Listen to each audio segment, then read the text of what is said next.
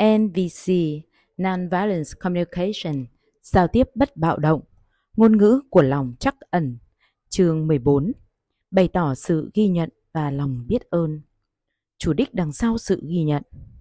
Em làm bản báo cáo đó rất tốt. Bạn là một người có sự nhạy cảm cao. Cậu thật tử tế khi chờ mình về nhà vào tối hôm qua.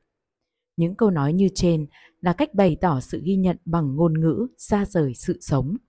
Có lẽ bạn ngạc nhiên khi tôi xem những lời tán dương, khen ngợi đó là thứ ngôn ngữ này.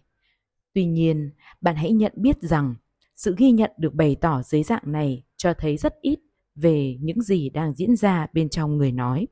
Thay vào đó, nó hàm ý rằng người nói đang ngồi trên chiếc ghế quan tòa và phán xét người khác. Tôi định nghĩa mọi sự phán xét, cả tích cực và tiêu cực, là ngôn ngữ xa rời sự sống. Những lời tán dương, khen ngợi thường là sự phán xét mặc dù mang tính tích cực về người khác. Trong các khóa đào tạo cho doanh nghiệp, có nhiều nhà quản lý không đồng ý với tôi và bảo vệ việc tán dương và khen ngợi, khẳng định rằng nó hiệu quả. Họ quả quyết, nghiên cứu cho thấy trong doanh nghiệp, nếu nhà quản lý khen ngợi nhân viên thì họ sẽ làm việc chăm chỉ hơn. Tương tự trong trường học, nếu giáo viên khen ngợi học sinh thì chúng sẽ học tập chăm chỉ hơn. Tôi đã đọc những nghiên cứu ấy và niềm tin của tôi là những người nhận được lời khen ngợi quả thật có làm việc chăm chỉ hơn nhưng chỉ trong thời gian đầu. Một khi họ cảm nhận được chủ đích thao túng đằng sau những lời tán dương ấy, năng suất làm việc sẽ lập tức giảm. Tuy nhiên, điều khiến tôi khó chịu nhất là vẻ đẹp của sự cảm kích bị phá hủy bởi những lời tán dương, khen ngợi với chủ đích thiếu trong sáng và chân thành đó. Hơn nữa, khi chúng ta sử dụng những lời khen ngợi để tạo ảnh hưởng lên người khác, họ có thể cảm thấy bối rối vì không biết chủ đích thực sự của chúng ta là gì. Có một bức tranh châm biếm vẽ một người Mỹ bản địa nói với bạn mình xem tớ sử dụng tâm lý học hiện đại với con ngựa của mình này. Anh ấy dẫn người bạn đi đến nơi mà con ngựa có thể nghe lỏm được cuộc đối thoại và la lên. Tớ có con ngựa dũng cảm nhất, chạy nhanh nhất toàn miền Tây. Con ngựa trông buồn bã và tự nói với mình. Ôi, ông ấy đã đi mua cho mình một con ngựa khác. Khi chúng ta sử dụng NVC để bày tỏ sự ghi nhận, việc làm đó hoàn toàn là để thể hiện lòng biết ơn chân thành thay vì để nhận lại một thứ gì đó. Chủ đích của chúng ta đơn thuần là cho người khác thấy lòng biết ơn của mình đối với họ vì họ đã góp phần giúp cuộc đời chúng ta trở nên đẹp hơn. Bày tỏ sự ghi nhận chỉ để thể hiện lòng biết ơn chân thành thay vì để thao túng người khác. Ba yếu tố của lòng biết ơn.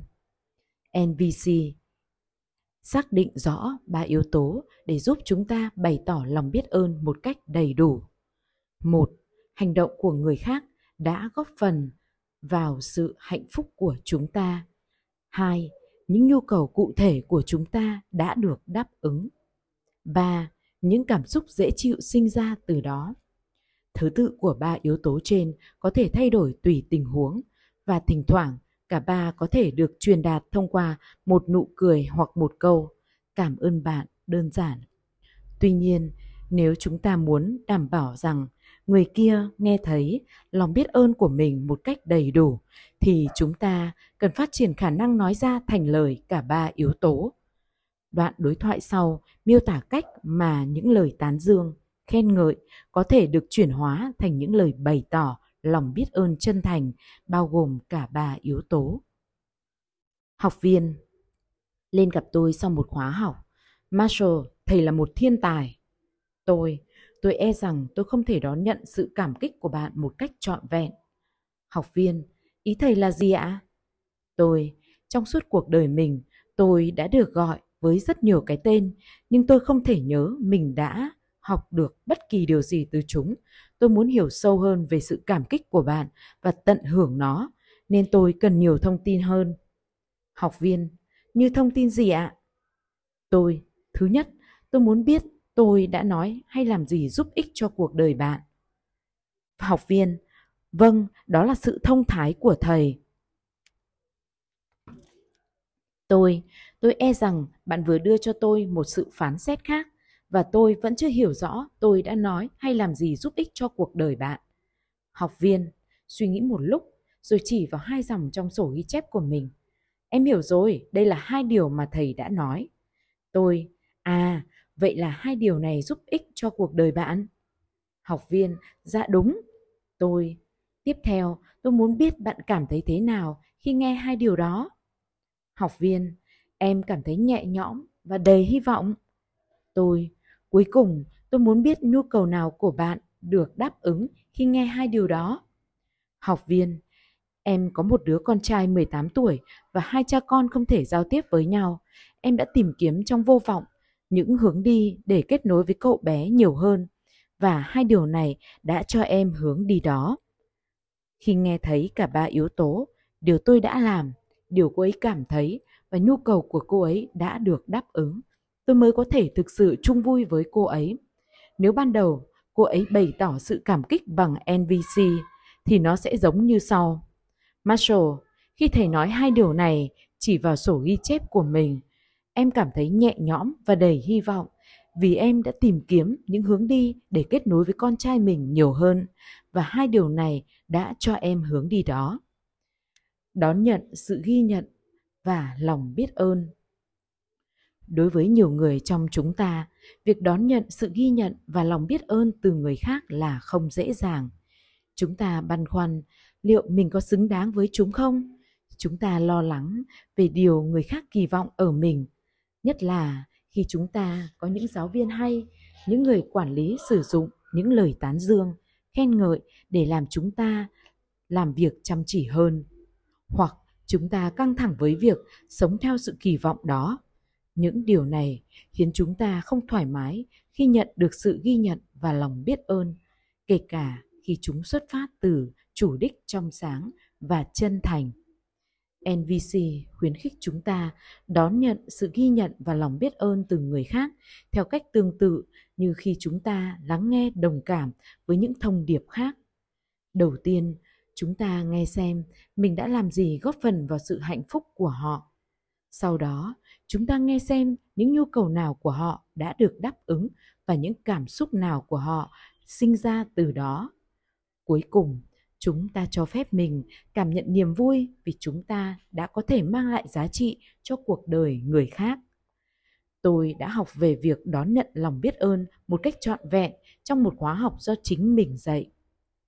Khóa học này diễn ra nhiều năm trước tại thụy sĩ, dành cho một nhóm những người palestine và israel vào thời điểm hai đất nước này đang xung đột gay gắt. Vào cuối khóa học nafes asali một thành viên thuộc nhóm người Palestine nên gặp tôi và nói khóa học này rất có giá trị đối với hoạt động vì hòa bình tại đất nước chúng tôi. Tôi muốn cảm ơn thầy theo cách mà người Hồi giáo Sufi chúng tôi làm khi muốn bày tỏ lòng biết ơn đặc biệt đối với một ai đó. Cầm chặt bàn tay tôi, anh ấy nhìn vào ánh mắt tôi và nói Tôi hôn Thượng Đế bên trong thầy người đã cho phép thầy mang lại cho chúng tôi những kiến thức quý báu này. Rồi anh ấy hôn đôi bàn tay tôi.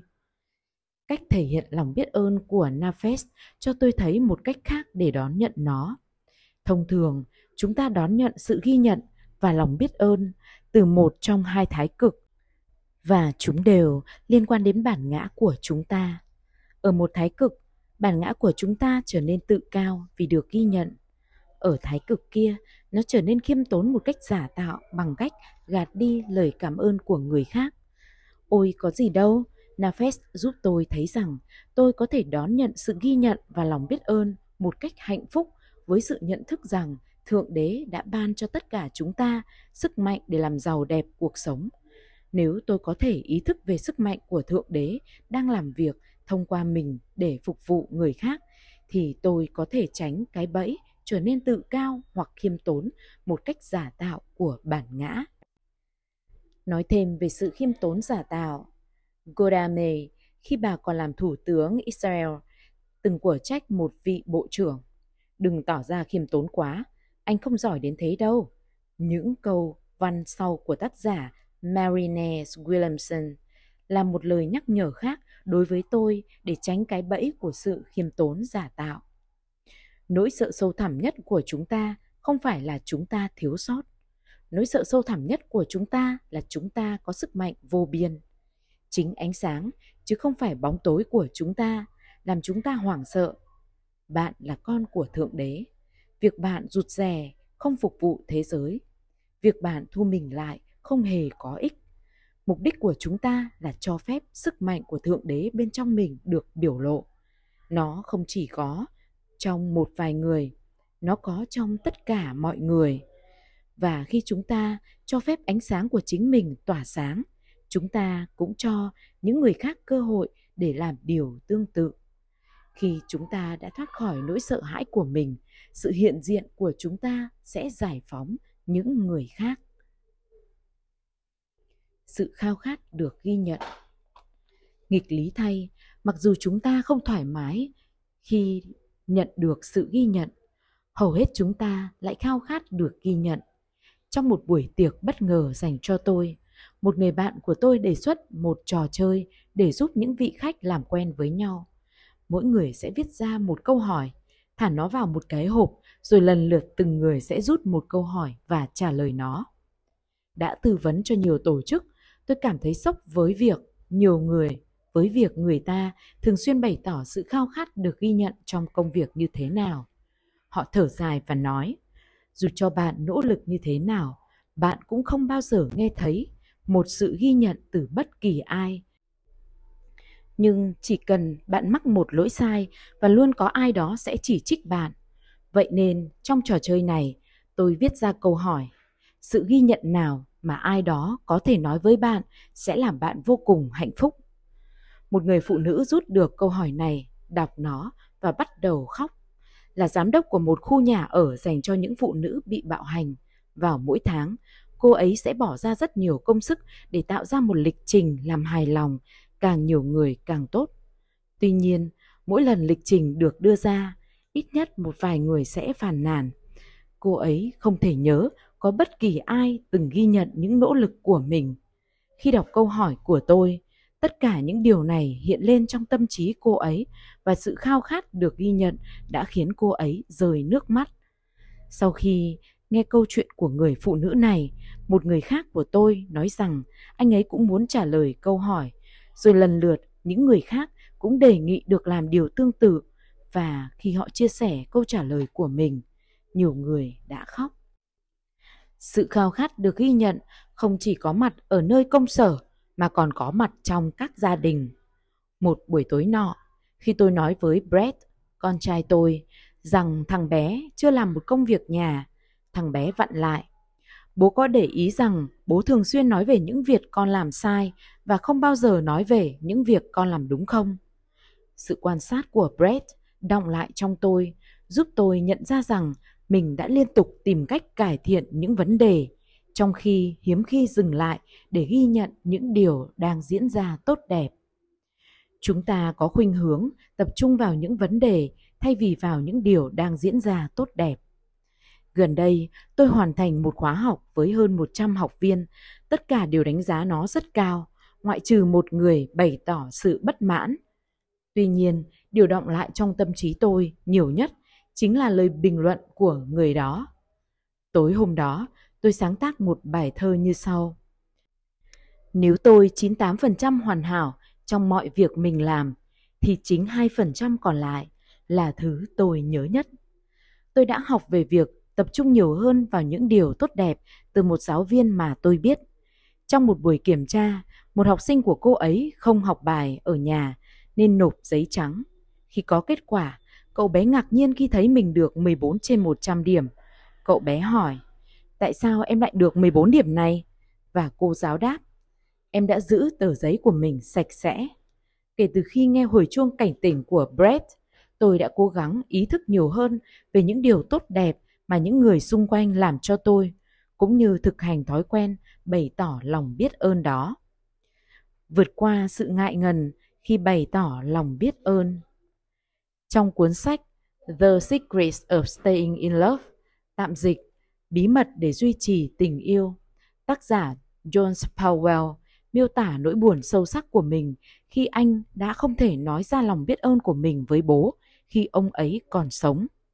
Tôi thực sự xúc động khi đọc điều này và nhận ra chính mình cũng đã bỏ lỡ không ít cơ hội để bày tỏ lòng biết ơn với những người thương yêu xung quanh mình. Tôi lập tức nghĩ đến Julius Fox, một người cậu của tôi. Khi tôi còn nhỏ, cậu Julius đến nhà tôi mỗi ngày để chăm sóc bà ngoại tôi, người bị liệt toàn thân. Cậu luôn nở một nụ cười ấm áp và đầy tình thương khi làm điều đó. Dù cho công việc vất vả như thế nào, cậu Julius đối xử với bà như thể bà đang ban cho cậu ân huệ lớn nhất trên thế giới. Từ đó, cậu đã trở thành một hình mẫu về tình yêu thương và lòng chắc ẩn đối với tôi. Tôi nhận ra mình chưa bao giờ bày tỏ biết ơn với cậu, Julius, người đang bệnh nặng và sắp qua đời. Tôi muốn làm như vậy, nhưng lại ngần ngại. Mình chắc chắn cậu Julius biết cậu ấy có ý nghĩa như thế nào đối với mình, nên mình không cần nói ra thành lời. Ngoài ra, việc nói ra thành lời có thể làm cậu ấy thấy ngượng. Ngay khi những suy nghĩ này xuất hiện trong tâm trí, tôi đã biết chúng không đúng. Trong quá khứ, tôi cũng đã thường xuyên cho rằng những người khác biết tôi biết ơn họ như thế nào và sau đó khám phá ra rằng họ không hề biết. Và ngay cả khi người ta thấy ngượng ngùng, họ vẫn muốn nghe lòng biết ơn được nói ra thành lời. Vẫn ngần ngại, tôi tự nói với mình rằng lời nói không thể nào diễn đạt hết những cảm xúc sâu thẳm mà tôi muốn nói. Tuy nhiên, tôi nhanh chóng nhận ra, đúng, lời nói có thể là một phương tiện tôi để truyền đạt những thực tại trong trái tim. Nhưng tôi đã học được rằng bất kỳ điều gì đáng làm thì luôn đáng làm, ngay cả khi làm một cách tồi tệ. Do đó, trong một cuộc họp gia đình, tôi ngồi cạnh cậu julius và nói ra lòng biết ơn của mình. Cậu đón nhận nó với sự hạnh phúc, không chút ngượng ngùng. Lòng lâng lâng vui sướng, tối hôm đó, tôi về nhà, sáng tác một bài thơ và gửi cho cậu. Ba tuần sau đó, cậu julius qua đời và tôi được kể rằng suốt thời gian ba tuần ấy, ngày nào cậu cũng nhờ người thân đọc bài thơ đó cho mình. Tổng kết, những lời tán dương, khen ngợi thường là sự phán xét, mặc dù mang tính tích cực về người khác. Nvc khuyến khích chúng ta bày tỏ sự ghi nhận chỉ để bày tỏ lòng biết ơn chân thành, thay vì để thao túng người khác chúng ta làm điều này bằng cách nói. Một, hành động của người khác đã góp phần vào hạnh phúc của chúng ta. Hai, những nhu cầu cụ thể của chúng ta đã được đáp ứng. Và ba, những cảm xúc dễ chịu sinh ra từ đó.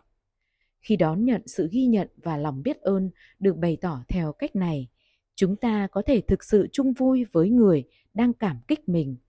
Đồng thời, chúng ta cũng cần tránh rơi vào cái bẫy trở nên tự cao hoặc khiêm tốn một cách giả tạo của bản ngã. Lời kết. Lần nọ, tôi hỏi cậu julius rằng, cậu đã làm thế nào để phát triển nhiều tình yêu thương và lòng chắc ẩn đến thế? Cậu mỉm cười, suy ngẫm một chút rồi trả lời. Cậu may mắn có được nhiều người thầy giỏi.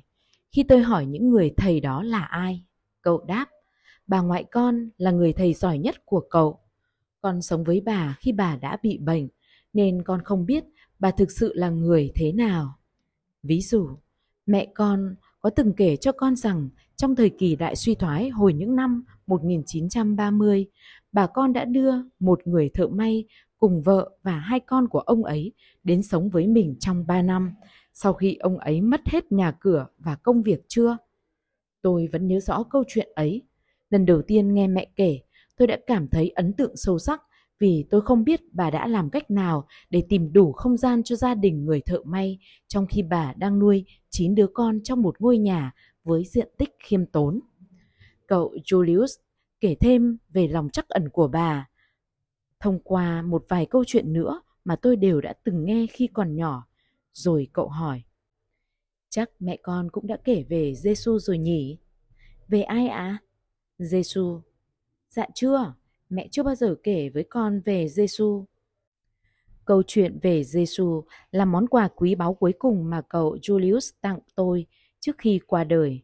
Đó là câu chuyện có thật về một người đàn ông từng gõ cửa nhà bà tôi để xin một ít thức ăn Việc này không phải là lạ, vì mặc dù bà tôi rất nghèo, mọi người trong xóm đều biết mỗi khi có ai đến xin ăn, bà sẽ cho họ.